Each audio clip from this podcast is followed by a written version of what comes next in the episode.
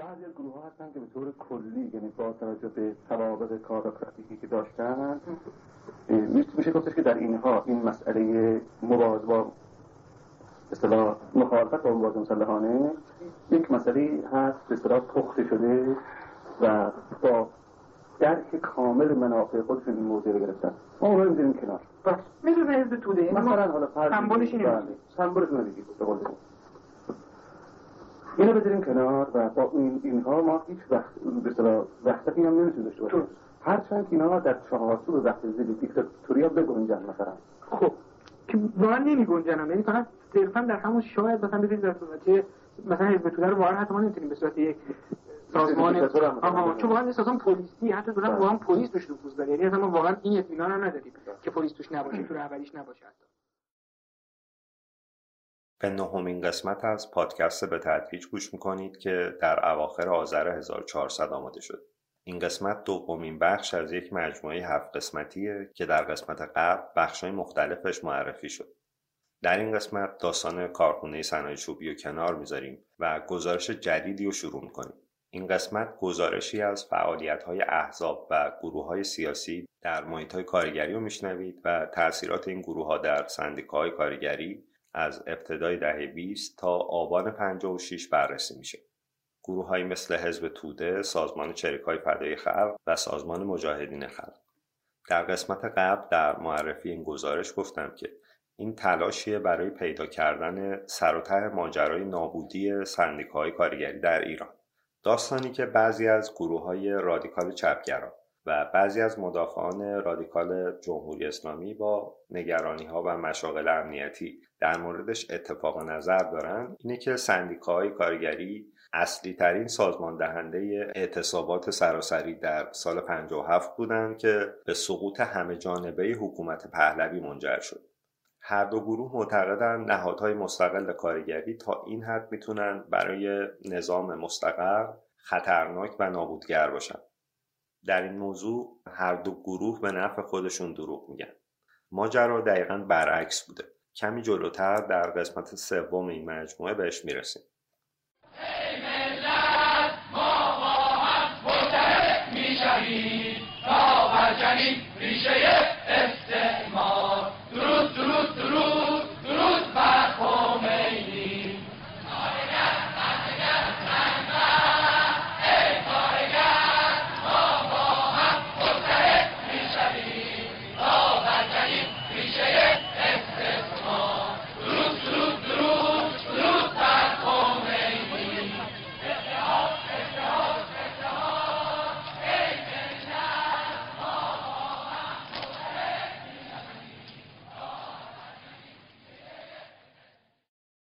اما داستان حذف سندیکای کارگری در دل یک داستان بزرگتری به اسم انقلاب 57 جا داره که در این قسمت بخش اصلی گزارش رو تشکیل میده.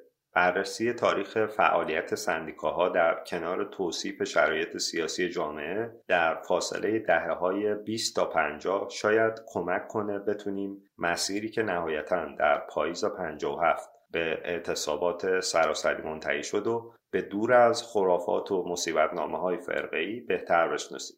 در قسمت بعدی قسمت سوم این مجموعه که ماه آینده منتشر میشه همین گزارش سیاسی و از جایی که تموم شده یعنی آبان 56 تا اردیبهشت سال 62 ادامه میدیم. و در قسمت چهارم دوباره به داستان صنایع چوبی برمیگردیم.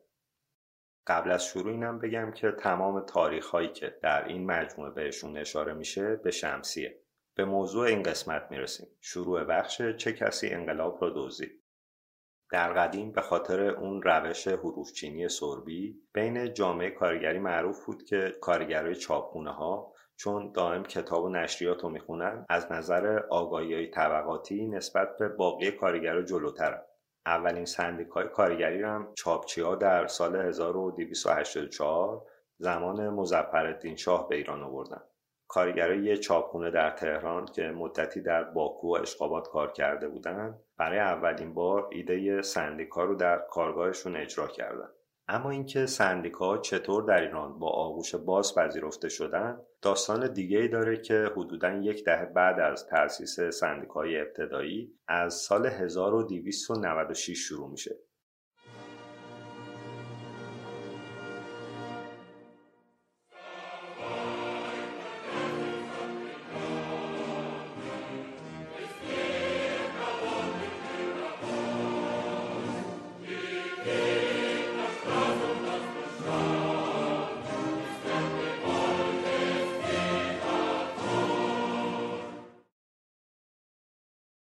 بعد از انقلاب اکتبر و سرنگونی حکومت تزاری در روسیه با سر کار اومدن لنین روسیه نیروی نظامیش رو از ایران خارج کرد و قرارداد ترکمانچای و باقی امتیازاتی که به روسیه تزاری داده شده بود و لغو کرد و با این کار طرفدارای زیادی هم در ایران پیدا کرد. از این تاریخ برای سالها لنین در ایران به یه جور موجود مقدس تبدیل شده بود. موقعیت تنظامیزی بود. در جامعه عمیقا مذهبی ایران آدمی قدیس شده بود که به دستگاه خدا و پیغمبر ارتباطی نداشت و حتی می‌شد گفت یه جورایی ضد اون بود. روشنفکرای ایران دست به کار شدن و لنین و کمونیسم رو بومی سازی کردن ما نمی‌دونیم اینکه می‌گفتن ایرانی ها سر قبر روزهای کمونیست فاتحه میخوندن حقیقت داره یا نه. اما این شعر عارف قزوینی موقعیت رو تا حدودی توضیح میده. ای لنین ای فرشته رحمت قدمی رنجه کن تو بی زحمت. تخم چشم من آشیانه توست پس کرم کن که خانه خانه توست. یا خرابش بکن یا آباد رحمت حق به امتحان تو باد. بلشویک است خزر راه نجات بر محمد و آل او سلام. از 1296 ستایش لنین و متعاقب اون بولشویسم در ایران از نظر اعتقادی چندان اصالتی نداشته. به قول معروف بولشویک بودن فقط از حب شوروی نبود از بغض انگلیس هم بود. در اون زمان بولشویک بودن به معنی آزادی خواه بودن و مقاومت در برابر استعمار انگلیس بود. با وجود خروج ارتش شوروی از شمال ایران بخشهایی از جنوب ایران در اشغال ارتش انگلیس بود. انگلیسی ها که ایران رو از رقیب خارجی خالی شده می‌دیدند تلاش کردند با تحمیل قرارداد 1919 در سال 1298 رسما ایران رو به یکی از مستعمرات بریتانیا تبدیل کنند. بعد از شکست این اقدامم در مدت کوتاهی سلطنت قاجار رو با سلطنت پهلوی تعویض کردم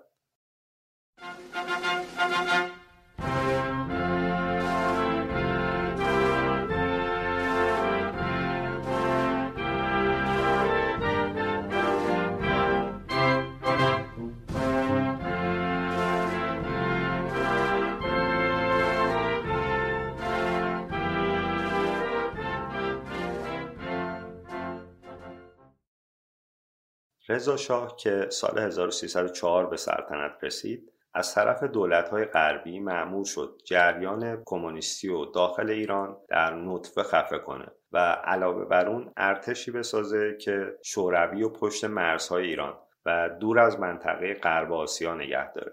در فاصله کمی بعد از روی کار اومدن رضاشاه فعالیت سندیکاهای کارگری و احزاب کمونیستی بر اساس قانونی که به قانون سیاه معروف شد در سال 1310 ممنوع اعلام شد. در سال 1316 یک گروه مخفی کمونیستی مرتبط با شوروی شناسایی و زندانی شدند این گروه به خاطر تعدادشون به نام 53 نفر معروف شدند با وقوع جنگ جهانی دوم با اینکه دولت ایران رسما اعلام بیطرفی کرده بود اما شواهدی وجود داشت که رضاشاه به آلمان گرایش داره. همین بهانه کافی بود تا دو سال بعد از شروع جنگ در شهریور سال 1320 انگلیس از جنوب و شوروی از شمال دوباره ایران رو اشغال کنند با وجود اینکه رضاشاه به سرعت توسط قوای اشغالگر از سلطنت خرج شد و به تبعید فرستاده شد و پسرش محمد رضا به سلطنت رسید اما اشغال ایران تا سال 1324 ادامه داشت. این زمان چهار ساله فرصتی برای شکلگیری و فعالیت رسمی اولین حزب کمونیستی ایران بود. ارتش شوروی در شهریور 20 به تهران رسید و در مهر همون سال چند نفر از اعضای گروه کمونیستی 53 نفر حزب توده ایران رو تشکیل دادن. برشکن هر صد اگر خواهی آزادی. برفکن از پی نظام استبدادی. از تلاش ما زفر یابد داد. عرصه ایران رهد از بیداد حزب ما توده را سازد پیروز. می‌رسد فردایی از پس امروز. قبلا اشاره شد که سندیکاها از زمان قاجار در ایران پیدا شدند و حتی در دوره رضاشاه هم با وجود قانون سیاه گاهی علائم حیاتی نشون می‌دادند.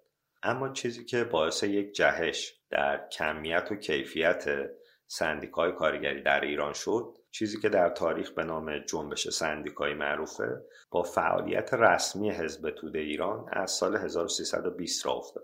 سه سال بعد از تشکیل حزب توده چند سندیکای بزرگ کارگری به هم پیوستند تا یک نهاد بالادستی سندیکایی رو تشکیل بدن. به نام شورای متحده مرکزی اتحادیه کارگران و زحمتکشان ایران. بهش میگیم شورای متحده. این شورا بخشی از ساختار تشکیلات علنی حزب توده بود. شورای متحده با اینکه بخشی از تشکیلات حزب توده بود اما روش حزب لاقل در شورای متحده آموزش های مستقیم اعتقادی و ایدئولوژیک نبود. دست کم میشه گفت طوری نبوده که کارگر برای گرفتن آموزش های سنفی و سندیکاسازی از اعضای حزب لازم باشه اول کمونیست و احیانا ملحد باشه شورای متحده در جایگاه یک نهاد بالادستی سندیکایی فقط روی آموزش های سنفی به کارگرها سرمایه گذاری می‌کرد. شورا از این طریق موفق شد تعداد زیادی کارگر سندیکاساز تربیت کنه که هر کدوم در شهر و محل کارشون به تعداد بیشتری از کارگرها آموزش می‌دادن. با این شیوه شبکه سازی آموزش های سنفی فقط در اختیار کارگرای صنایع بزرگ قرار نمی گرفت شورای متحده تونسته بود پاشو در کارگاه های کوچیک و اصناف هم بذاره درباره نحوه جذب شدن کارگرها در شورای متحده و آموزش هایی که به اونها داده می‌شد چند سال قبل مصاحبه با آقای جواد مهران گوهر عضو سابق سندیکای کارگران کفاش تهران انجام دادم که لینکش رو می‌ذارم در توضیحات شماره یک این قسمت. البته چون منبع اصلی یعنی روزنامه که سال 87 این مصاحبه در اون منتشر شد یه ده سالی از توقف و تعطیلیش میگذره دیگه سایتی هم نداره. لینک بازنشر این مصاحبه رو از یه سایت دیگه پیدا کردم که در توضیحات می‌ذارم. مهران گوهر در بخشی از این مصاحبه تلویحا میگه اعضای شورای متحده توده ای بودن اما به کارگرها آموزش های سنفی می‌دادن و سندیکاها رو کارگرها خودشون میساختن. یه بخشی از این مصاحبه رو از رو می‌خونم. بعد از شهریور 20 همزمان با دیگر کشورها یک دوره شکوفایی جنبش سندیکایی در ایران داشتیم که تأسیس سندیکای کفاشان مربوط به همان زمان است. در آن مقطع جریانی وجود داشت به اسم شورای متحده که بار سیاسیش یک مقداری بالا بود ولی کارگران به فعالیت های سیاسی و حزبیش کاری نداشتند. می‌پرسم آیا این شورا به کارگران آموزش فعالیت سندیکایی می‌داد؟ میگه آنها آموزش می‌دادند. اما کارگران خودشان سندیکا را تشکیل دادند می‌پرسم این شورای متحده به حزب متصل بود؟ میگه بله بار سیاسیش بالا بود و وابستگی هم داشت. می‌پرسم حزب توده؟ میگه بله اما کارگران برای فعالان سیاسی و حزبی به سراغ این شورا نمی‌رفتند بیشتر برای تشکیل سندیکا از آموزش ها و راهنمایی هایشان استفاده می‌کردند جالب بود که آقای مهران گوهر سعی می‌کرد بدون اسم بردن از حزب توده از شورای متحده حرف بزنه. در قسمت بعدی این پادکست وقتی به نحوه سرکوب حزب توده در سالهای 61 و 62 می‌رسیم کمی روشن میشه چرا ایشون 20 و چند سال بعد از اون سرکوب در زمان این مصاحبه همچنان سعی داشت اسمی از حزب توده نیاره یا چیزی نگه بشه به حزب وصلش کرد. این داستان قسمت بعدیه.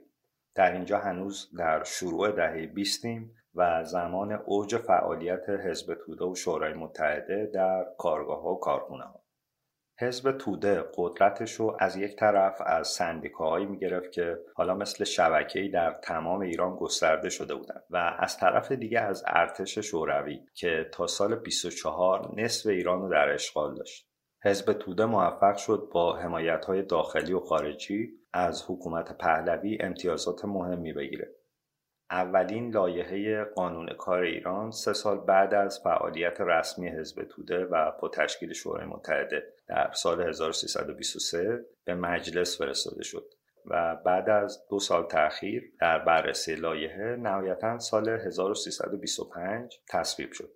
قانون کار پدیده نوظهوری در روابط کار ایران بود تصویب قانون کار مهمترین دستاورد حزب توده در دهه 20 بود و باعث شروع یک دوره شکوفایی تازه در جنبش سندیکایی شد. برای اینکه به درکی از قدرت واقعی شورای متحده در نیمه اول دهه 20 برسیم توجه کنید که زمان تصویب اولین قانون کار سیستم هزاران ساله استاد شاگردی طبیعتا در مقابل این تغییرات میشه گفت این انقلاب در روابط کار مقاومت می‌کرد مقاومت فقط از طرف کارفرماها نبود. خود شاگردان برای کارگر شدن راحت نبودن استاد شاگردی معایبی داشت اما در چارچوب مناسباتی می‌تونست امنیت شغلی رو حفظ کنه و صرف همین ویژگی برای طبقات پایینتر کارگری می‌تونست همه اون معایب رو بپوشونه. اما برای تصویب و اجرای قانون کار مشکل فقط کارفرما شاگرد و حتی حکومت ایران نبود. دولت انگلیس کارفرمای مستقیم هزاران کارگر صنعت نفت ایران بود و سراحتا با تصویب و اجرای قانون کار در ایران مخالفت می‌کرد در همچین شرایطی حزب توده و شورای متحده و سندیکاها موفق شدن اولین قانون کار رو در سال 1325 بعد از دو سال تاخیر به حکومت پهلوی تحمیل کنند. همزمان با تکثیر سندیکاها در سراسر کشور و قدرت گرفتن سنفی شورای متحده یک مجموعه اتفاقاتی به مرور باعث کاهش محبوبیت سیاسی حزب توده در بین عموم مردم از جمله کارگرای عضو سندیکا و شورای متحده شد. در سال 1323 شوروی که از تمدید قرارداد نفت جنوب با انگلیس شاکی شده بود امتیاز نفت شمال ایران رو با طلبکاری درخواست کرد. در اون زمان کشور همچنان در اشغال بود. در اینجا حزب توده شبیه به بازوی سیاسی شوروی عمل کرد و مجلس و دولت ایران رو تحت فشار قرار داد امتیاز نفت شمال رو به شوروی بدن یکی از نقاط اوج این داستانم آبان 1323 بود که تحت حمایت ارتش شوروی علیه نخست وزیر وقت ساعد مراقعی تظاهرات خیابونی برپا کردند. واضح بود که هدف شوروی از این قرارداد مسائل اقتصادی و تجارت نفت نبود. اگر این قرارداد به سرانجام می رسید شمال ایران یعنی مناطقی در سمنان، گرگان، مازندران، گیلان و آذربایجان به بهانه کشف و استخراج نفت در اختیار شوروی قرار گرفت. در این مقطع تاریخی هم به دلیل تعویز شاه خلع قدرت به وجود اومده بود همه نیروهای سیاسی شخصیت های مذهبی مثل آیت الله کاشانی و شخصیت های ملیگرا مثل محمد مصدق به میدون اومدن و مانع تصویب قرارداد نفت شمال شدن در شهریور سال 24 انگلیس قوای نظامیش رو از ایران خارج کرد اما استالین در واکنش به تصویب نشدن قرارداد نفت شمال نیروی نظامیش رو از ایران خارج نکرد. استالین باز از حزب توده استفاده کرد اما این بار نه برای ایجاد فشار سیاسی این بار برای تجزیه کردن ایران. جعفر پیشوری که از اعضای مؤسس حزب توده بود در آذر 1324 در چند شهر آذربایجان به مرکزیت تبریز حکومت خودمختار اعلام کرد. در مهابادم جمهوری جدیدی به ریاست یکی دیگر از نیروهای شوروی به نام قاضی محمد تأسیس شد. در آبان و آذر سال 1324 چهره جدیدی از حزب توده برای طبقات آگاهتر ایران رونمایی شد. حزبی که اعضا و رهبریش ایرانی بودند اما در جهت منافع یک قدرت خارجی اشغالگر عمل می‌کردند حزب توده از سالهای 23 و 24 گور خودشو کند و خیلی از شخصیت های ملیگرا و مذهبی از همون زمان از این حزب جدا شدند. با دخالت شورای امنیت سازمان ملل که تازه تأسیس شده بود و به هر بدبختی که بود شوروی قانع شد از مناطق خودمختار اعلام شده حمایت نظامی نکنه ارتش شوروی پشت توده رو در آذربایجان خالی کرد و ارتش ایران با حمله به مناطق جدا شده قائله آذربایجان رو در سال 1326 تمام کرد. و در راه حفظ حدود ایران با وجود اشغال نظامی کشور در زمان جنگ و مسائبی که بعد از آن در دوره هرج و مرج به کمک عوامل مخرب ایجاد شده بود به توفیق الهی و پشتیبانی ملت عزیز ایران عموما و مردم فداکار آذربایجان خصوصا توانستم خطه مقدس آذربایجان را از کام تجزیه طلبان برهانم و تمامیت ارزی میهن خود را محفوظ و محروز در این شرایط اوضاع از نظر داخلی و خارجی مساعد بود تا فعالیت حزب توده ممنوع اعلام بشه. بلافاصله بعد از ختم قائل آذربایجان با نسبت دادن ترور ناموفق شاه به حزب توده این اتفاق افتاد و طبق قانون سیاه قانون ضد شکلگیری احزاب کمونیستی زمان رضا فعالیت حزب توده و به تبع شورای متحده در سال 27 ممنوع اعلام شد در بین سالهای 25 تا 27 اعضای سیاسی و شناخته شده حزب و شورای متحده به بلوک شرق مهاجرت کردند. در اینجا می‌تونیم بپذیریم کار شورای متحده تموم شد و دیگه اثر قابل توجهی در سندیکاها نداشته. اما به نظرم اینطور نبوده. در این زمان سندیکاها همچنان وجود داشتند و از طریق اون شبکه گسترده در سراسر کشور با هم مرتبط بودند. شورای متحده سال 27 غیرقانونی اعلام شد اما تا وقتی که سندیکاها وجود داشتند قابل حذف شدن نبود از اینجا به بعد برای نشونه گذاری این موجودیت بی اسم و همچنان به شورای متحده می‌شناسیم شورای متحده از این زمان دیگه زیر مجموعه حزب توده نیست. شورا که در واقع با نیروی سیاسی حزب توده شکل گرفته بود به دلیل وجود سندیکاهای مستقل در پایین به سرعت به یک تشکل بالادستی تماما سنفی بینام و مستقل از حزب توده تبدیل شد. چند سال بعد در سال 32 اتفاق دیگه افتاد که تیر خلاص به حزب توده بود. حزب از عواسط دهه 20 به بعد ابتدا محبوبیتش بین توده های مردم و بعد قدرت سنفی و سیاسی شد از دست داده بود. اما یک سازمان مخفی نظامی داشت که هنوز شناسایی نشده بودند این سازمان افسری در سال 24 با سازماندهی قیام افسران مشهد نشون داده بودند در ارتش نفوذ دارند و به پشتوانه یک نیروی سیاسی مردمی مثل اون چیزی که در سال 32 وجود داشت شاید می‌تونستند در همون زمان سلطنت رو سرنگون کنند حزب توده در این مقطع فرصت بینظیری پیدا کرد تا بالاخره در قالب یک نیروی سرنوشت ساز داخلی خودش رو مطرح کنه.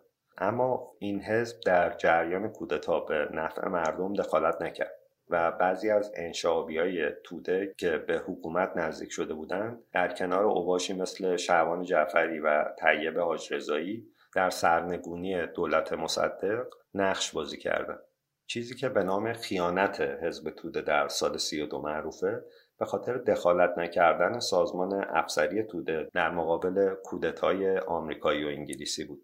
به این ترتیب کودتای 28 مرداد علیه دولت مصدق پیروز شد و سازمان افسری حزب توده به سرعت چوب این بیمسئولیتی و خورد. بلافاصله بعد از کودتا سازمان افسری حزب توده کشف و منهدم شد. نیروهای امنیتی در مرکزیت سازمان افسری نفوذ کرده بودند.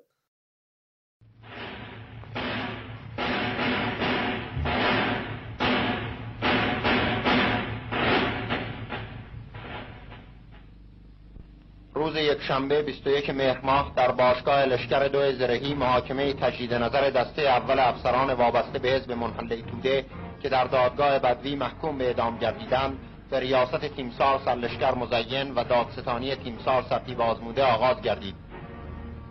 و منشی دادگاه ادعانامه دادستان را قرائت نمود. در این دادگاه ده نفر از افسران وابسته به سازمان نظامی حزب منحله توده و دو نفر غیر نظامی به جرم خیانت به کشور محاکمه می شوند متهمین سرهنگ مبشری سرهنگ سیامک سرگرد وزیریان ستوان یکم افراخته مهندس کیوان سروان شفا حسین سبزواری. از سال 32 به بعد حزب توده در ایران نه قدرت سنفی سندیکایی داشت نه قدرت سیاسی داشت و نه نظامی. چیزی که در این گزارش اهمیت داره تأثیر کاهش قدرت حزب توده در عملکرد شورای متحده و سندیکاهای کارگریه. قبلتر اشاره شد در فاصله سالهای 20 تا 25 یک جنبش سندیکایی در ایران را افتاد. در سال 23 چند سندیکای قدرتمند به هم پیوستند و شورای متحده رو تشکیل دادن. شورای متحده هم در سطح وسیعی به کارگر آموزش داد و تعداد زیادی کارگر سندیکا ساز تربیت کرد. اتفاق شگفتانگیز در تاریخ ما وقتی که می‌بینیم حزب توده از همه نظر کاملا منهدم شده. اما شورای متحده تقریبا بدون اسم همچنان در حال فعالیته. شورای متحده بعد از بقای سال 27 و غیرقانونی شدن توده ارتباط سازمانیش با حزب قطع شده بود. وابستگان حزبی شورای متحده مثل رضا روستا به بلوک شرق فرار کرده بودند و همونطور که گفتم از این تاریخ به بعد دیگه نمیشه شورای متحده رو زیر مجموعه حزب توده دونست. هرچند ساختار تشکیلاتی همون چیزی بود که حزب توده پایه گذاشته بود. طراحی یک تشکیلات سنفی منعطف خدمتی بود که حزب توده به جامعه کارگری ایران کرد. شورای متحده بعد از سال 27 و کمی اقراق شاید بشه ادعا کرد از بعد به تأسیس در سال 23 در بین کارگرها هویت مستقلی از حزب توده داشت حزب توده از سال 1320 بانی راه اندازی سندیکاهایی شد که عمیقا سنفی و غیر ایدولوژیک بودند. قدرت سیاسی حزب توده قطعا در معرفی سندیکا به جامعه کارگری موثر بود. حکومت بدون فشار سیاسی اجازه راه اندازی سندیکای مستقل رو نمی‌داد اما چیزی که باعث ریشه کردن و ماندگاری سندیکاها شد اثبات کارایی سندیکاها در صنایع بزرگ بود. در قسمت قبل شنیدید که ایران از دهه سی یک جهش صنعتی رو شروع کرد. سندیکا در این شرایط می‌تونست مثل یک ماشین پیشرفته کاربردش رو در کارگاه های بزرگ و مدرن نشون بده. کارگرها با راه اندازی سندیکا درگیری های معمول داخل کارگاه و با کمترین خسارت حل می‌کردند و این چیزی نبود که کارفرماها و حتی دولت بتونه ازش بگذره. سندیکا از این تاریخ به بعد یک ماشین سنفی نسبتا منعطفه که می‌تونه برای همه عوامل تولید مفید باشه.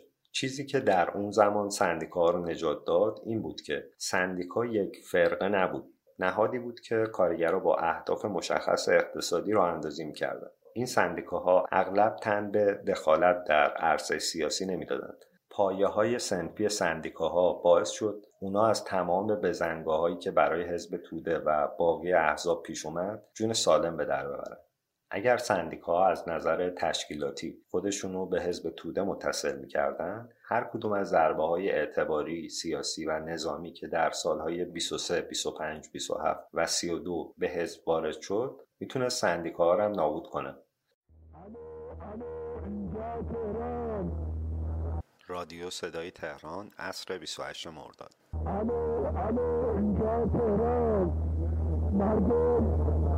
خبر بشارت آمیز خبر بشارت آمیز چند دقیقه دیگر در لشکر باهدی نخست وزیر. پیام شاهنشاه را برای شما قرائت می کند مردم شهرستان های ایران بیدار شاه باشید. مصدق خائن فرار کرده است.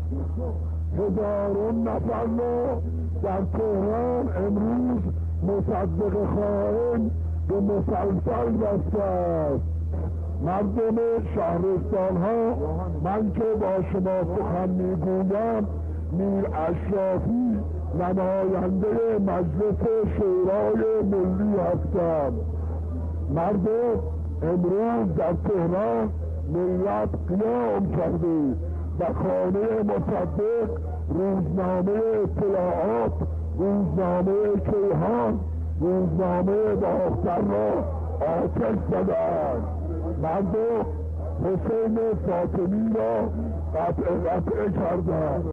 در بین این مقاطع تاریخی زنده بودن سندیکاها بعد از کودتای 28 مرداد 32 خیلی جالبه. بعد از کودتا روشنفکرها به شدت سرخورده شده بودند اما نشونه هایی وجود داره که سندیکاها حتی در اون شرایط هم فعالیت می‌کردن.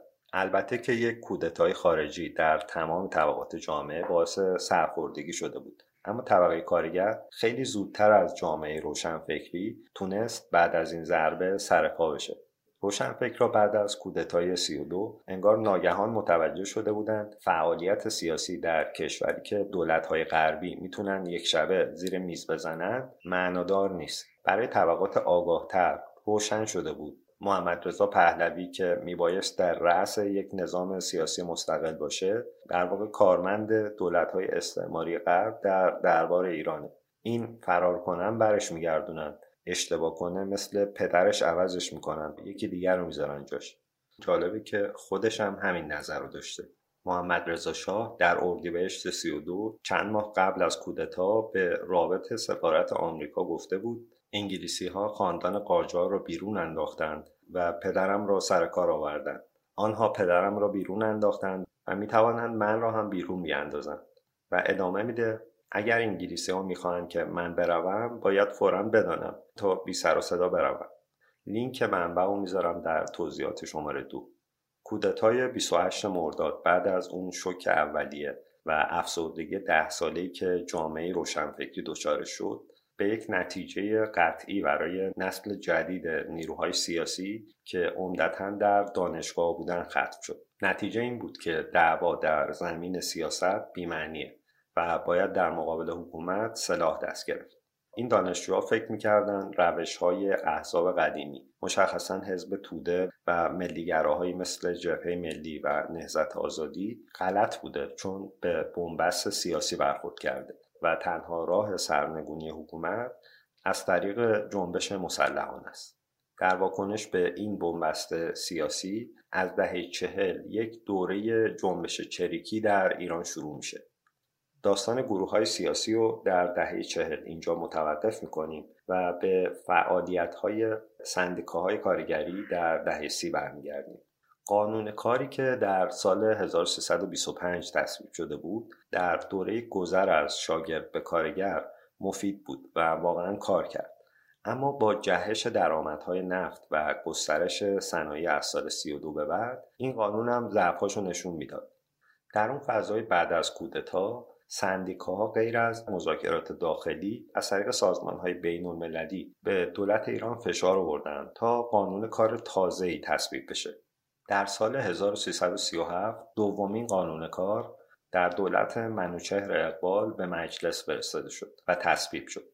این قانون ظاهر مدرنتری داشت و سندیکای مستقل کارگری را به رسمیت شناخته بود. این تغییر شرایط یعنی لغو اون قانون سیاه در اواخر دهه سی از نظر کمی باعث افزایش سندیکا شد. اما این سندیکاهای جدید در دفاع از حقوق کارگران دیگه نمی‌تونستند کیفیت سابق داشته باشند بعد از کودتا و با افزایش قیمت نفت پهلوی که کاملا تثبیت شده بود مجموع اقداماتی رو برای کاهش قدرت سندیکاهای مستقل شروع کرد.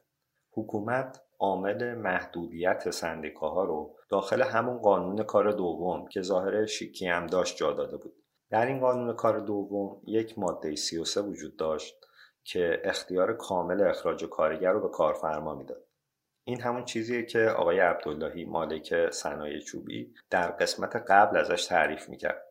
قانون کار دوم در زمانی اجرا می‌شد که مشکل کارفرماها بیشتر نگه داشتن کارگر بود تا اخراجش.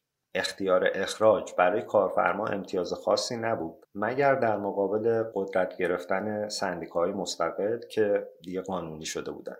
درسته که کارگرها حق راه اندازی سندیکا رو داشتن اما با وجود ماده 33 در این قانون اگر یکی از اعضای سندیکا پر از گلیمش بیرون میذاشت آینده شغلی خودش و زندگی خانوادهش رو نابود کرده بود. بدون هیچ دلیل موجهی صرفا با اراده کارفرما اخراج می‌شد و طبق یک قانون نانوشته با سابقه اخراج معمولا نمی‌تونست کار همسطحی پیدا بکنه. اگر هنوز اتفاقی که با ماده 33 برای سندیکای مستقل افتاد براتون مبهمه میشه اینطور توضیح داد که این ماده به زبان قانون کار فعلی همون تبصره دوم ماده هفته که در قسمت های قبلی این پادکست چند باری دربارش صحبت شد.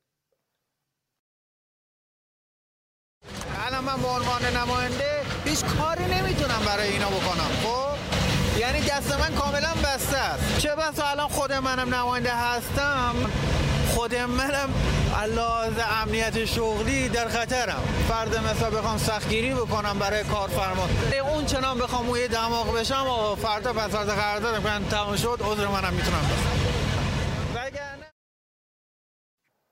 به حوالی دهه های سی و چهل برمیگردیم. در این زمان با افزایش درآمدهای نفتی و سرمایهگذاری صنعتی در چند شهر بزرگ مهاجرت نیروی کار روستایی به شهرها شروع شد و با انقلاب سفید این مهاجرت ها شدت گرفت به طوری که جمعیت تهران از 1.5 میلیون نفر در سال 32 به بیش از 5 میلیون نفر در سال 57 رسید. این کارگرای روستایی که در واقع از عهد قاجار به تمدن پهلوی که فقط در چند شهر بزرگ وجود داشت پا میذاشتن بعد از مهاجرت با مسائلی مثل بهداشت امروزی و مدرسه آشنا می‌شدن.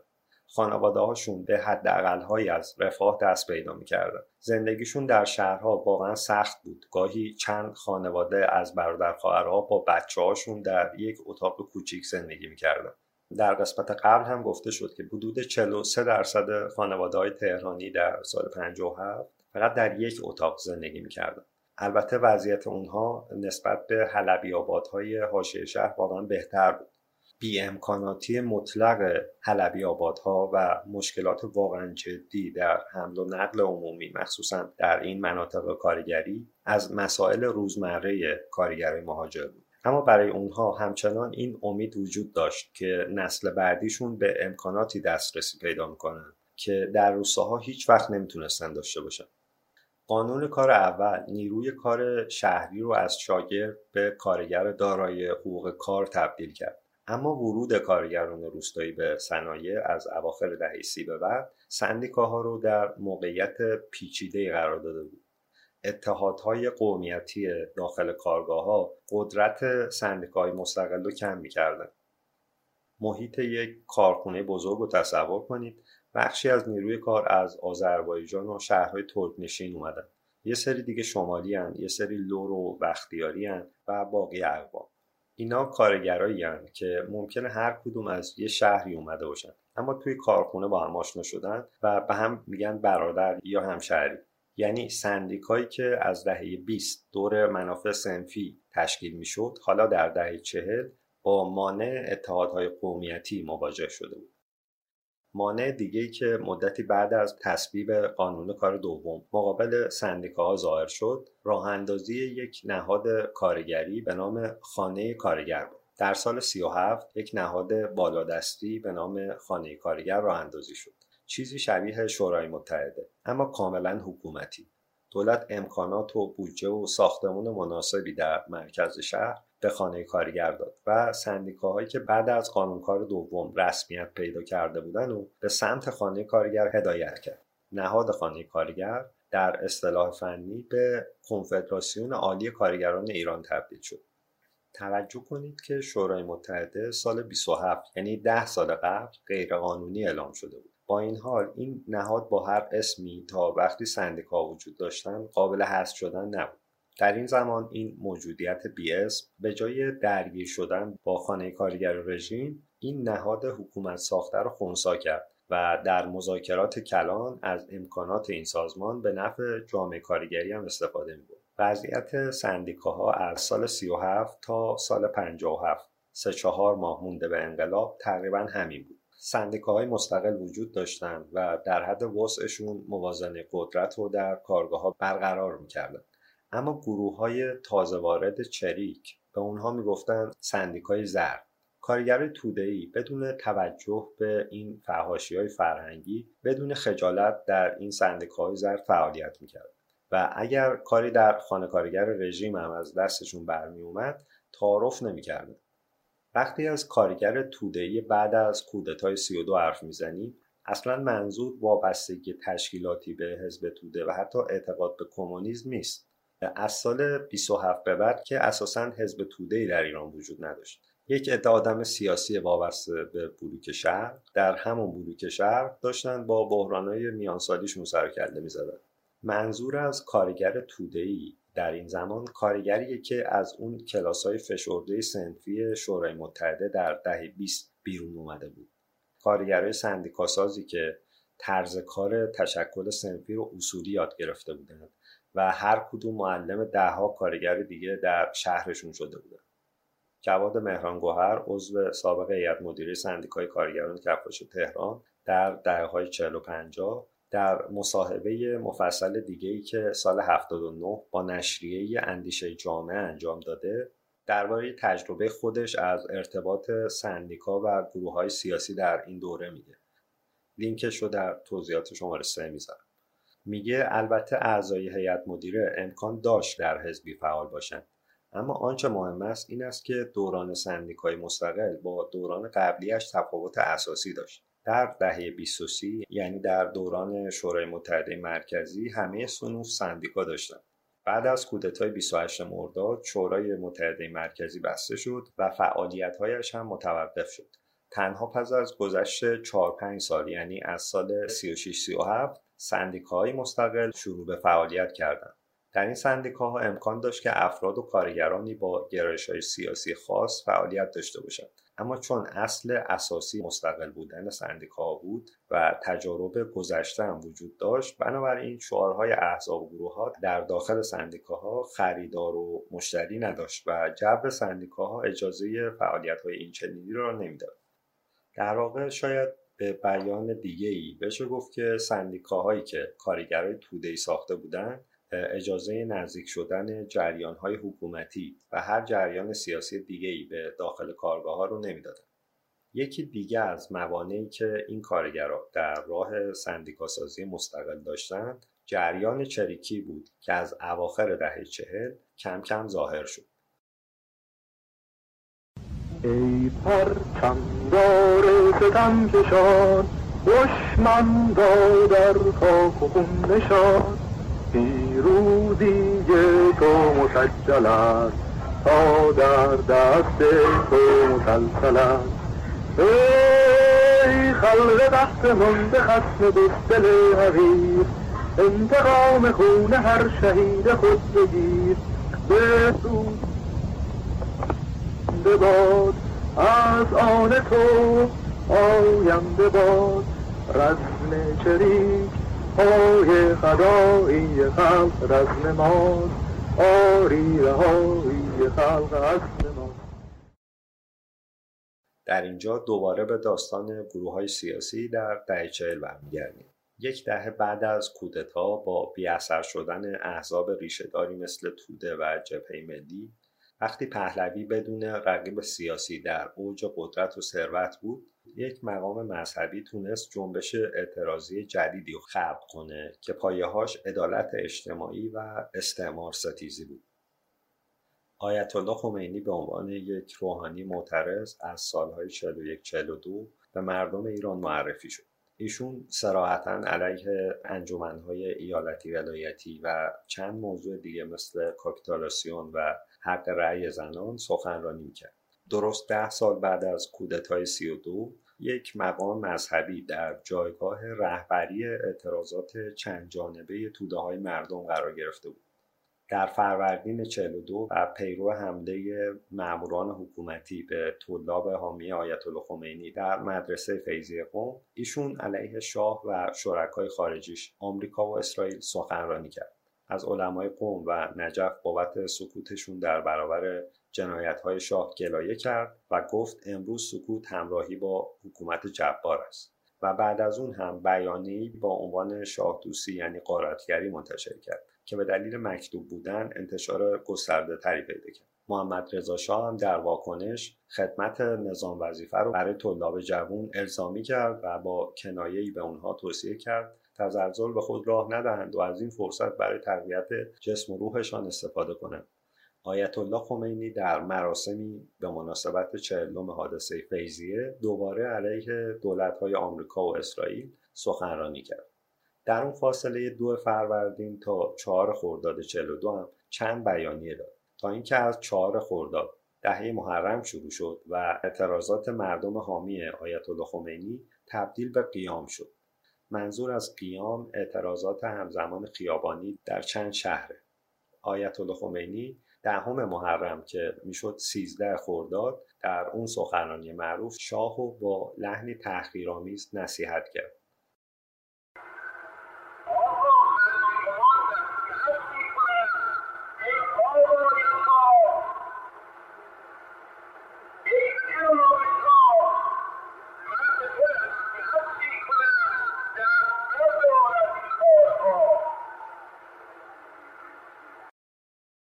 همون روز 13 خرداد که می‌شد آشورا علاوه بر قوم در خیابونهای اصلی تهران تظاهرات وسیعی را افتاد. جمعیت معترضین از طرف منابع مختلف بین 5 تا 20 هزار نفر گزارش شده. ساعت 3 بامداد 15 خرداد 42 محمد رضا شاه یه تدبیری نشون داد و آیت الله خمینی رو دستگیر کرد. صبح 15 خرداد با انتشار خبر دستگیری آیت الله خمینی مردم در تهران، قم، فرامین، پیشوا، کاشان، شیراز و مشهد و چند شهر دیگه تظاهرات کردند. این اعتراضات خیابونی دو روز ادامه پیدا کرد. یعنی میشه روزهای 15 و 16 خرداد 42 شعار اصلی مردم در این اعتراضات یا مرگ یا خمینی بود. اسدالله اعلم نخست وزیر با مشورت محمد رضا شاه سعی کرد این اعتراضات رو از طریق حکومت نظامی کنترل کنه. خلاصه با یه تدبیر دیگه تظاهرات با گلوله جنگی سرکوب شد. آمار دقیقی از تعداد کشته ها نیست. آمار رسمی دولت وقت میگه 32 نفر اما در بیانیه نهضت آزادی 19 خرداد 42 تعداد کشته ها و مجروحین بیش از 10 هزار نفر اعلام شده. در واکنش به کشتار معترضین در 15 و 16 خرداد 42 بخشی از طبقات آگاهتر جامعه مثل دانشجوها و روشنفکرها و طلبه های جوانتر نظرشون به براندازی اونم به شیوه مسلحانه جلب شد. استدلالشون این بود که بعد از کشتار خرداد 42 جامعه از انتقام گرفتن به همون شیوه استقبال می‌کنه.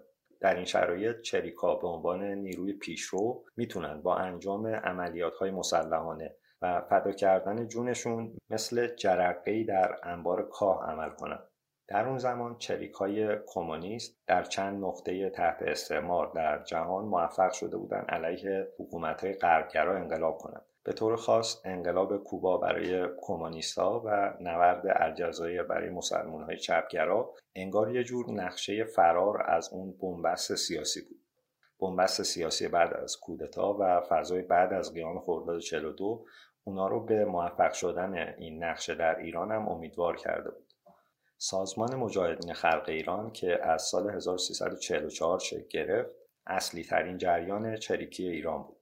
خواستگاه مجاهدین جبهه ملی دوم و نهضت آزادی بود. چند نفر از مؤسسین مجاهدین از شاگردان مهندس بازرگان بودند که تا قبل از انشاء و تشکیل مجاهدین در شاخه دانشجوی نهضت آزادی فعالیت می‌کردند.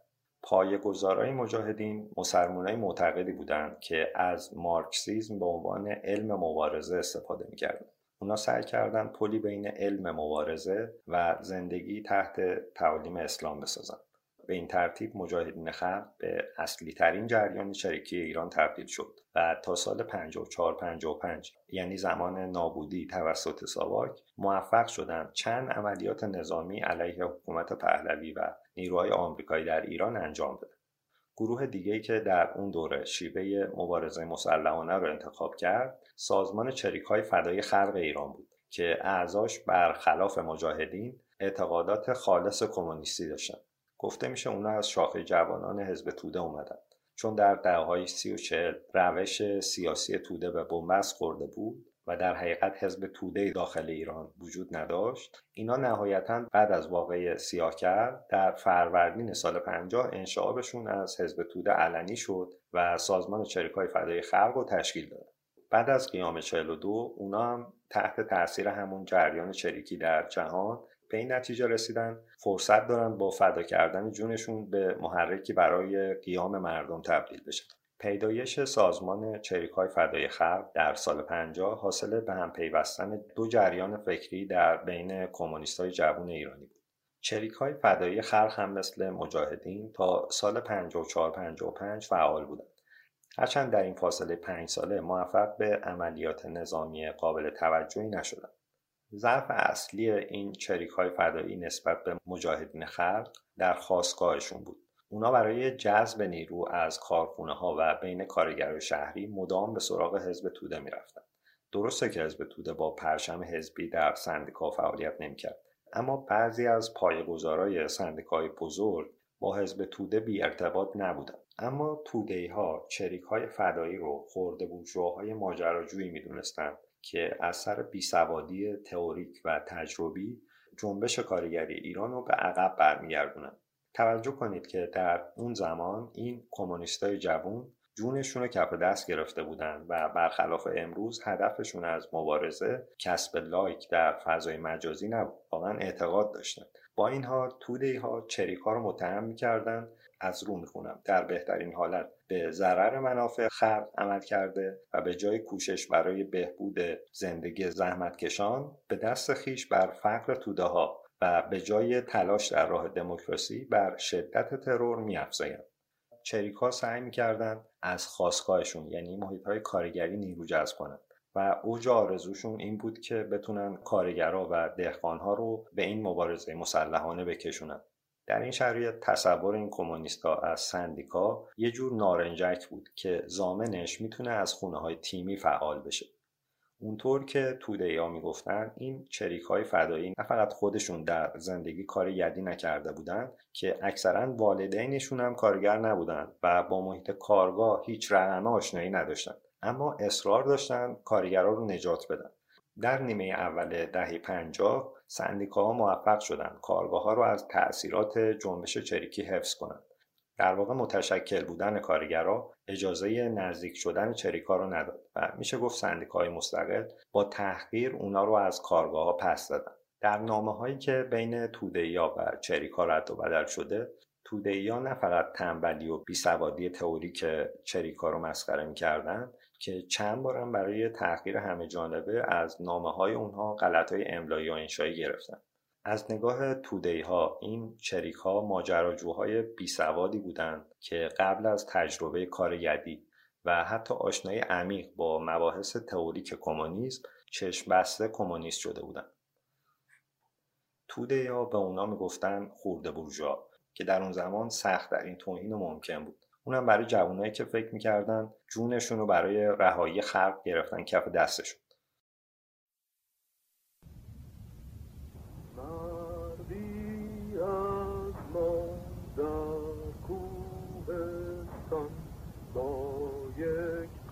تو آرمان خم آرمان او. انبانش برز بشنگ بود از عدو. قوی تر از نما. قلب توده ها پایگاه رزم ما.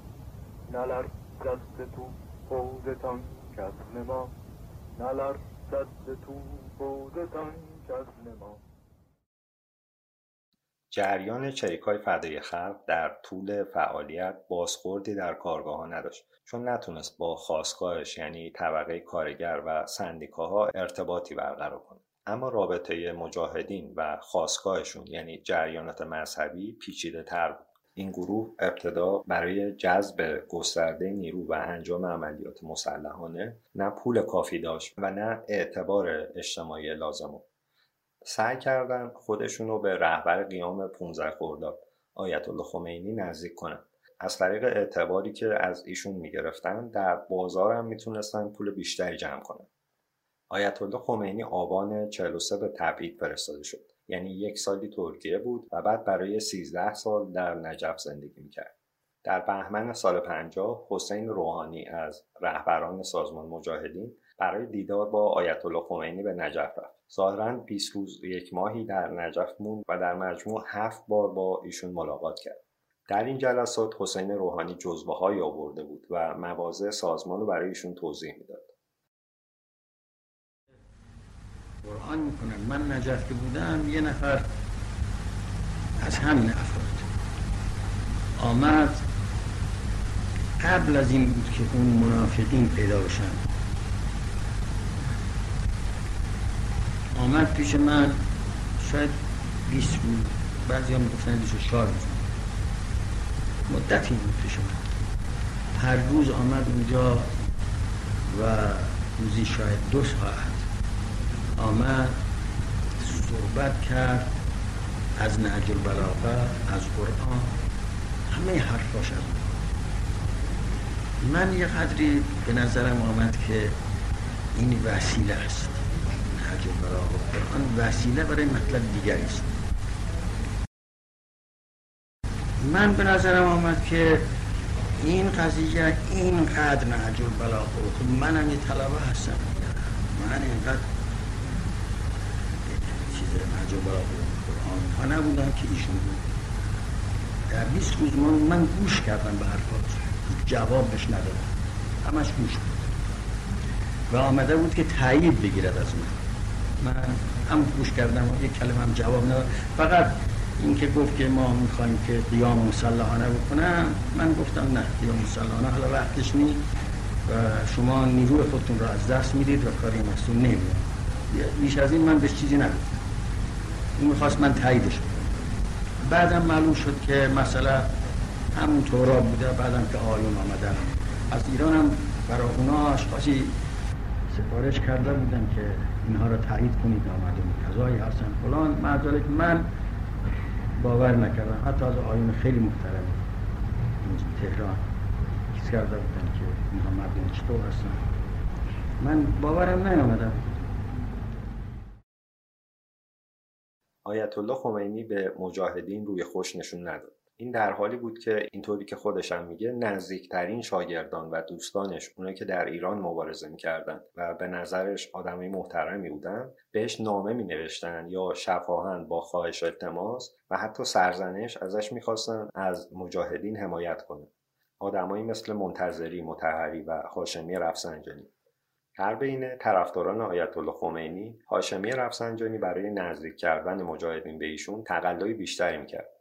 سال 50 در یکی از نامه هاش به آیت الله خمینی که به دست ساواک رسیده بود و زمینه پرونده شده بود غیر از تعریف و تمجیدی که از اعضای دستگیر شده سازمان می‌کنه از آیت الله خمینی می‌خواد اقدامی جهانی برای نجات جون اونها رو شروع کنه.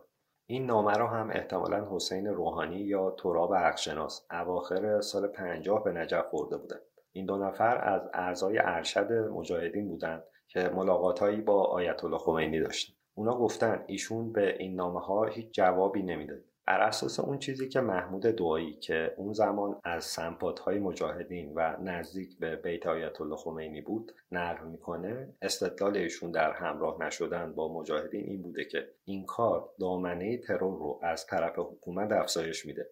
چیزی شبیه به همون استدلال توده یا علیه چریکای فدایی. اینطور نقل شده که در همون دیدارهای سال 50 آیت الله خمینی به حسین روحانی گفته شما به فرض یک نفر را هم کشتید اما در کنار آن یک نفر ده نفر انسان پاک اعدام می شود.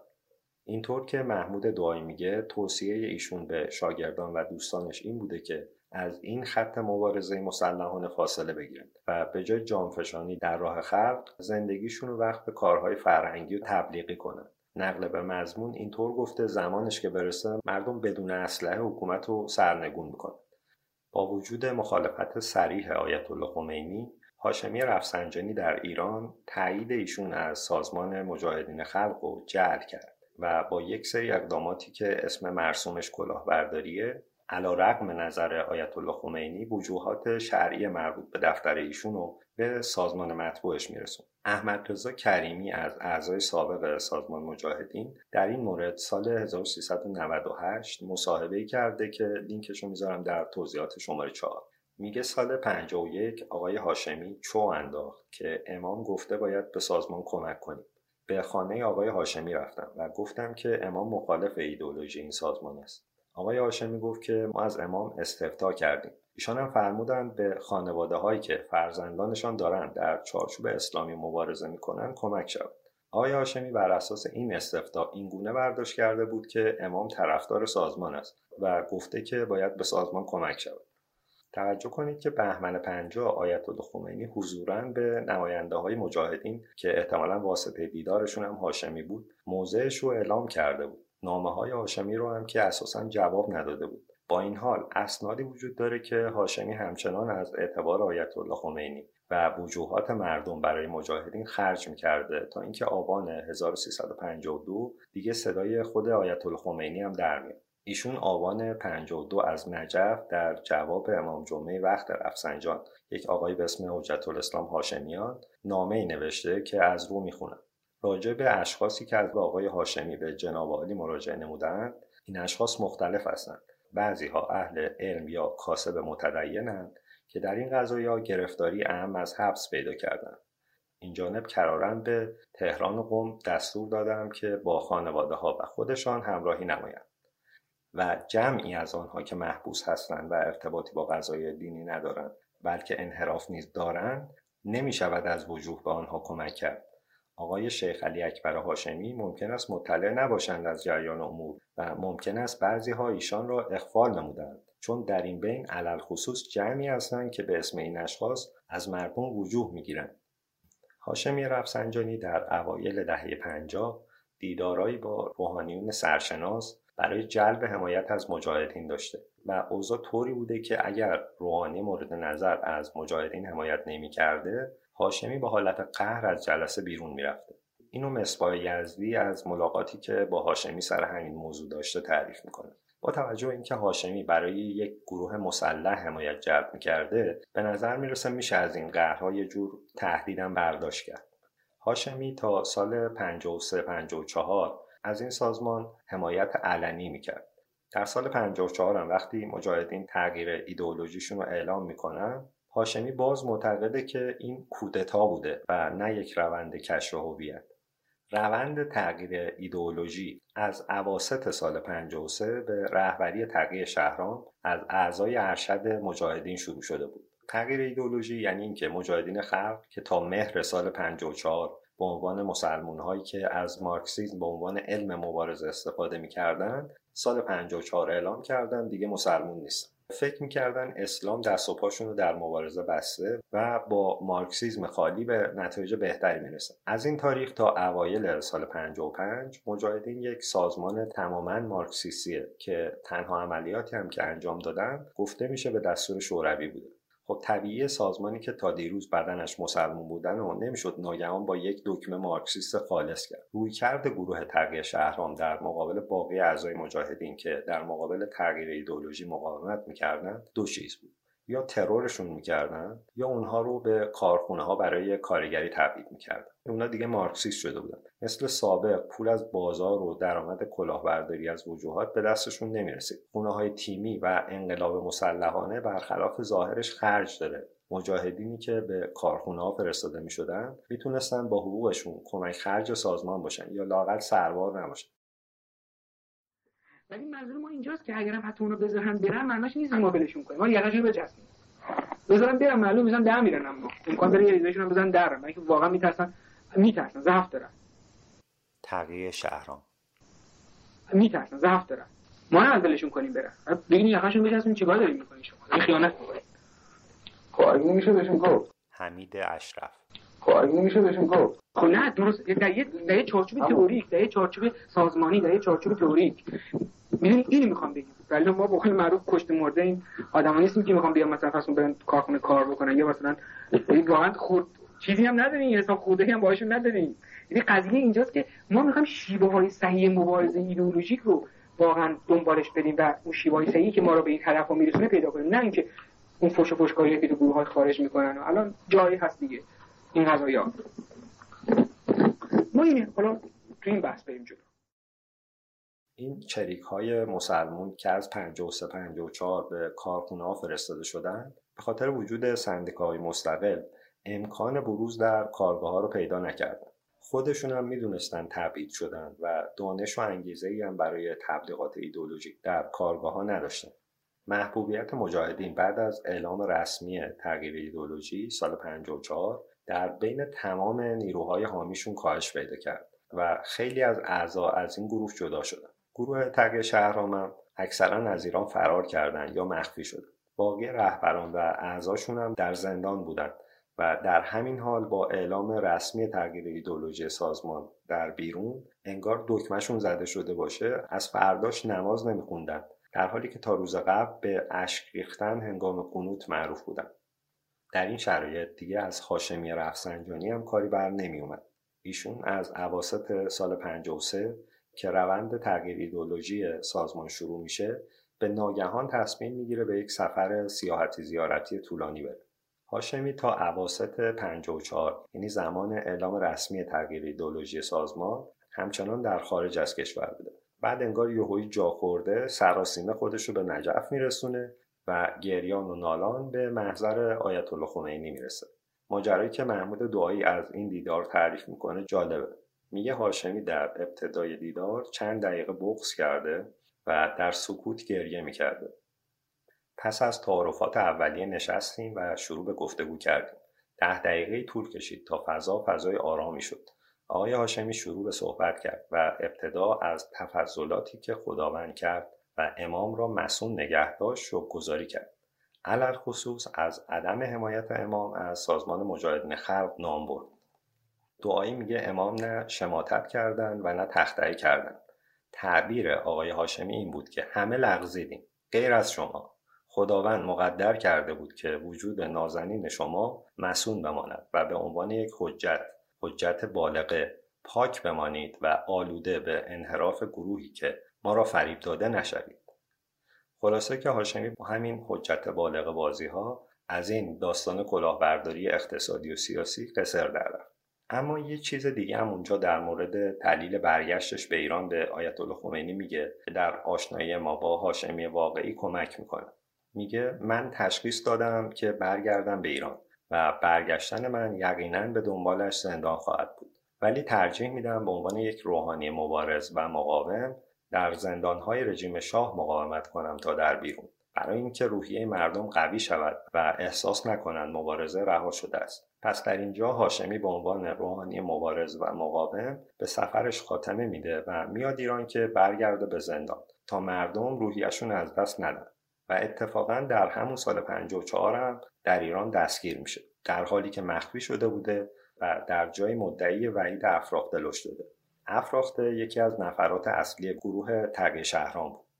اول اینکه معلوم نیست این مبارز و مقاوم چرا مخفی شده بود. دوما وحید افراخته نفر دوم یک سازمان مارکسیستی چطور محل اختفای شیخ علی اکبر هاشمی رو می‌دونسته؟ به چند دلیل فکر می‌کنم هاشمی همونطور که در نجف گفته بعدش نمی اومده بیفته زندان و حتی بعید نیست وحید افراخته لش داده باشه. گفتیم مجاهدین از همون 53 تصفیه مسلمونا رو از سازمان شروع کردن. مرتزا سمدی لباف و مجید شریف واقفی دو نفر از اعضای سازمان مجاهدین بودند که گروه تک شهرام ترورشون کرد. با این حساب می‌تونستن هاشمی رو ترور کنن. اما اگر ترورش نمی‌کردن هم اصلا براش خوب نبود. این سوال پیش می اومد که چطور آخونده چسبیده به سازمانی هستی که تق شهرام ازت گذشته؟ در اون زمان برای هاشمی هیچ جایی از زندان امتر نبود. زندان جایی بود که بدون اینکه هزینه های اعلام موضع علیه مجاهدین در بیرون رو پرداخت کنه می‌تونست خودش رو در آغوش گروهی که احتمال برنده شدن بیشتری داشت جا بده. توجه کنید که از 53 54 به بعد مجاهدین یک گروه در حال ازمهلال بود و اینطور که دیدیم کمتر از یک سال بعدم منهدم شد. اینو هاشمی از رهبران سازمانم بهتر می‌دونسته. پس دیگه در اینجا مجاهدین اسب برنده نبودن. از اینجا بعد هاشمی ناگهان به شاگرد خلف و حرف گوش کن آیت الله خمینی تبدیل شد و از روحانیونی بود که در زندان فتوای نجس پاکی رو برای بایکوت مجاهدین امضا کرد.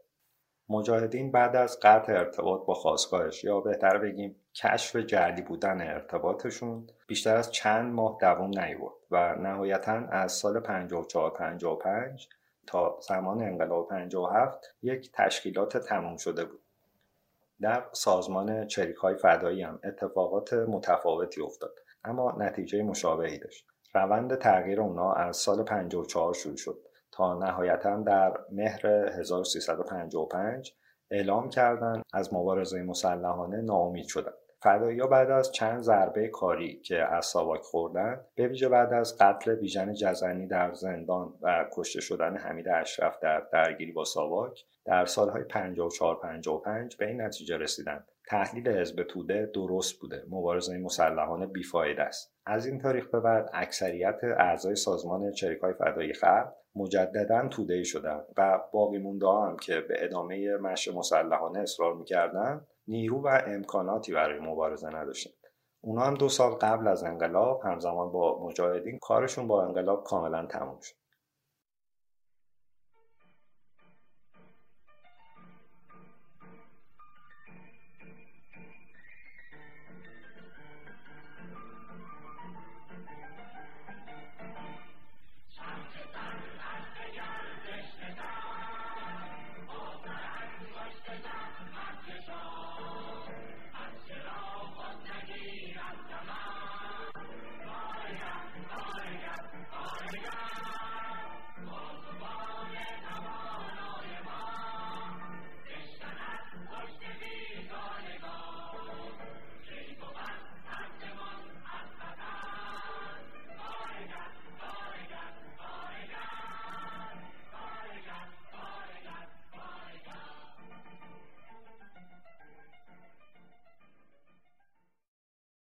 کنار گذاشتن مش مسلحانه اونم توسط دو گروه شاخص چریکی بین سالهای 54 55 برخلاف اون چیزی که خودشون می‌گفتن به معنی ورود به عرصه جدیدی از مبارزه نبود. اگر یادتون باشه چون عرصه دیگه ای برای فعالیت موثر سیاسی وجود نداشت اونو چریک شده بودن. بنابراین تغییر مش مسلحانه به معنی رسیدن به یک بنبست تازه برای روشنفکرای ایران بعد از کودتای 32 بود. این بیعملی و بلا تکلیفی دو سال طول کشید تا ناگهان انقلاب از همون نقطه‌ای که در سال 42 جرقه خورده بود در عرض یک سال به سرانجام رسید. در فاصله دی 56 تا بهمن 57 دی ماه 56 شروع راهپیمایی های گسترده است. اما این اعتراضات هم جرقش اول آبان 56 خورد. داستان این بود که در این تاریخ پسر ارشد آیت الله خمینی به نام مصطفی به طرز مشکوکی از دنیا رفت. ظاهرا شب قبل مهمون ناشناسی داشته که به تنهایی ازش پذیرایی می‌کرده. صبح اول آبان جسدش رو تنها پشت میز کارش پیدا می‌کنه. مرگش مشکوک بوده اما آیت الله خمینی اجازه کالبد چکافی نمیده. جالبه که هیچ وقت هم از مصطفی به عنوان شهید نام نمی‌بره. اما آبان 56 در نجف و به ویژه در ایران این شایعه میچرخه که کشته شدن پسر آیت الله خمینی کار ساواکه. درباره دوره حرف می‌زنیم که ساواک بعد از سرکوب چریکا تونسته بود فضای وحشتی در جامعه به وجود بیاره. در اون فضا مردم مرگ هر آدمی که با پهلوی زاویه داشت و کار ساواک می‌دونستن. از سمد بهرنگی گرفته تا آل احمد و شریعتی و تختی اول آبان با پخش شدن خبر درگذشت مصطفی خمینی در شهرهای قم، تهران، یزد، مشهد، شیراز و تبریز مراسم سوگواری برپا میشه و با این مراسم ها خبر قتل مصطفی خمینی به دستور شاه بین توده های مردم در سراسر کشور پخش میشه. اتفاقات دیگه هم با فاصله کمی از مرگ مصطفی خمینی میفته که آیت الله خمینی رو 15 سال بعد از قیام سال 42 دوباره به رهبر معترضین تبدیل می‌کنه. قبل از اینکه به اتفاقات دی 56 و شروع قیام برسیم کمی روی مصطفی خمینی توقف می‌کنیم. مصطفی خمینی پسر بزرگ آیت الله خمینی بود که از ابتدای جوانی مدیریت بیت ایشونو به عهده داشت. مصطفی خمینی تربیت شده بود تا این کار بکنه. پسر دیگه احمد 15 سال از برادرش کوچیکتر بود. و می‌خواست فوتبالیست بشه. ظاهرا استعدادم داشت و تا تیم جوانان یا امید قومم پیش رفته بود که فعالیت های سیاسی پدرش مانع پیشرفته شد و برنامه زندگیش رو تغییر داد. اما پسر بزرگتر مصطفی تا زمان مرگ در اول آبان 56 نفر اول بیت آیت الله خمینی و بخش مهمی از هویت پدرش به عنوان مرجع تقلید و رهبر سیاسی بود. قدرت آیت الله خمینی برخلاف رضا شاه و پسرش در یک نفر متمرکز نبود. بدون شک مصطفی خمینی یکی از پایه های قدرت بیت آیت الله خمینی بود. تا اینجا چیز عجیبی نیست. اما باقی شاگردان نزدیک آیت الله خمینی که بعدتر به پایه های دیگه بیت ایشون تبدیل شدن مثل متحری بهشتی و احتمالا هاشمی رفسنجانی همه از رفقای مصطفی خمینی بودند روایت هاشمی از زمان آشنایش با آیت الله خمینی نقش مصطفی رو در نزدیک شدن افراد به پدرش به خوبی نشون میده. در زندگی نامه خودنوشته هاشمی رفسنجانی اومده که از سال 1325 به بیت آیت الله خمینی راه پیدا کرده. خونه محل سکونت هاشمی در قوم روبروی خونه آیت الله خمینی بوده و هاشمی برای اینکه خودش رو به ایشون نزدیک کنه کشیک می‌داده صبحهای زود دنبال ایشون و مصطفی خمینی راه میافتاده و از آیت الله خمینی سوال می‌کرده. آیت الله خمینی هم گفته میشه اون وقت صبح روی خوشی نشون نمی‌داده. هاشمی اون زمان اینطور که خودش میگه در سطح شاگردی و شرکت رسمی در کلاس های ایشون نبوده. و آیت الله خمینی سعی می‌کرده با جوابهای کوتاه این بابا رو از سر خودش باز کنه.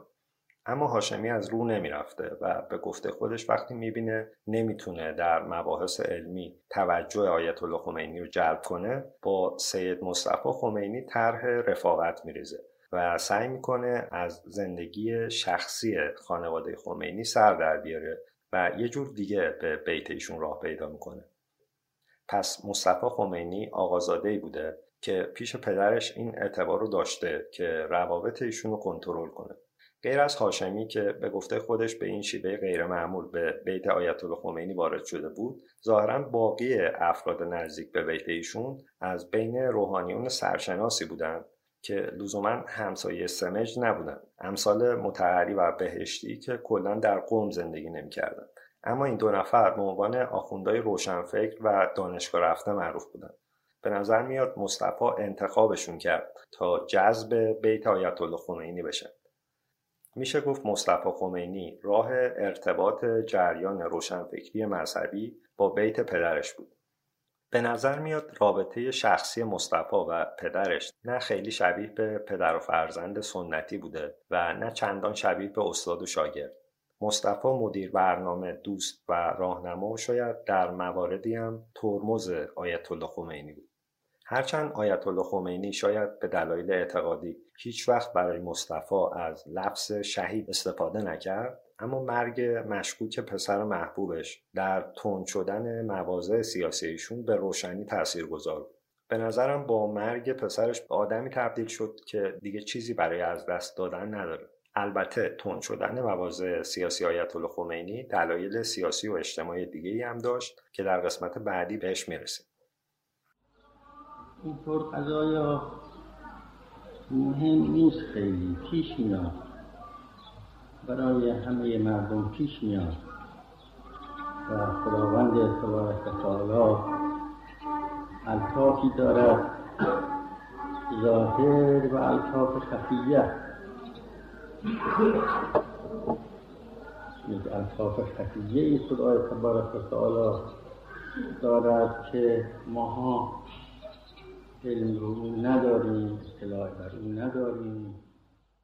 اینجا قسمت نهم پادکست به تدریج به پایان می‌رسه چون در حدود چهار سالی که از شروع این پادکست میگذره این درخواست رو از مخاطبان نکردم این بار به خودم اجازه میدم یه درخواستی رو مطرح کنم. اینطور که فهمیدم عضویت شما در صفحات پادکست یعنی زیاد بودن تعداد اعضای دنبال کننده پادکست به تدریج در اینکه کارگرا و آدمایی که برای گزارش ها مجبورم باشون مصاحبه کنم به من و رسانم اعتماد کنن موثر بنابراین اگر به هر دلیلی این پادکست رو دنبال می‌کنید و بدتون نمیاد قسمت های آینده جذابتر بشه یک کمکی که می‌تونید بکنید اینه که عضو صفحات این پادکست در تلگرام و Castbox و SoundCloud و اینستاگرام میشید یک قدم دیگه برای کمک به این پادکست واکنش نشون دادن به اون در شبکه های مجازیه. البته متوجهم که اوضاع طوریه صرف گوش دادن به این پادکست توسط بعضی فرقه های چپ حرام اعلام شده و آدم عاقل در این موقعیت با حرف زدن از این پادکست خودش رو با این اساتید تکویری در نمیندازه. ولی خب اگر نظری درباره این پادکست دارید چه مثبت چه منفی برای من باعث امیدواری اگر منتشر کنید. من یه قدری به نظرم آمد که این وسیله است. آن وسیله برای مطلب دیگری است.